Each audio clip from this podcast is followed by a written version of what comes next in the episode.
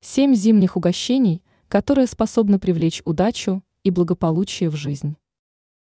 Зима – время, когда природа укрывается снегом, а в домах создаются теплые уголки. Давайте рассмотрим, какие зимние угощения могут стать не только источником уюта, но и магии, привлекающей удачу и благополучие. Медовые торты. Такое сладкое угощение, как мед, считается символом благополучия. Приготовление медовых тортов в зимние дни не только утоляет аппетит, но и обещает сладкую удачу. Чай с лимоном. Зимой особенно важно поддерживать положительную энергию.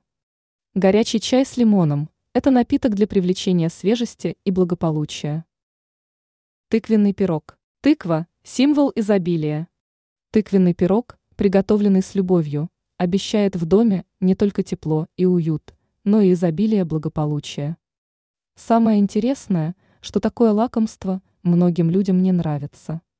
Однако к тыквенному пирогу точно стоит приучать свою семью. Имбирное печенье.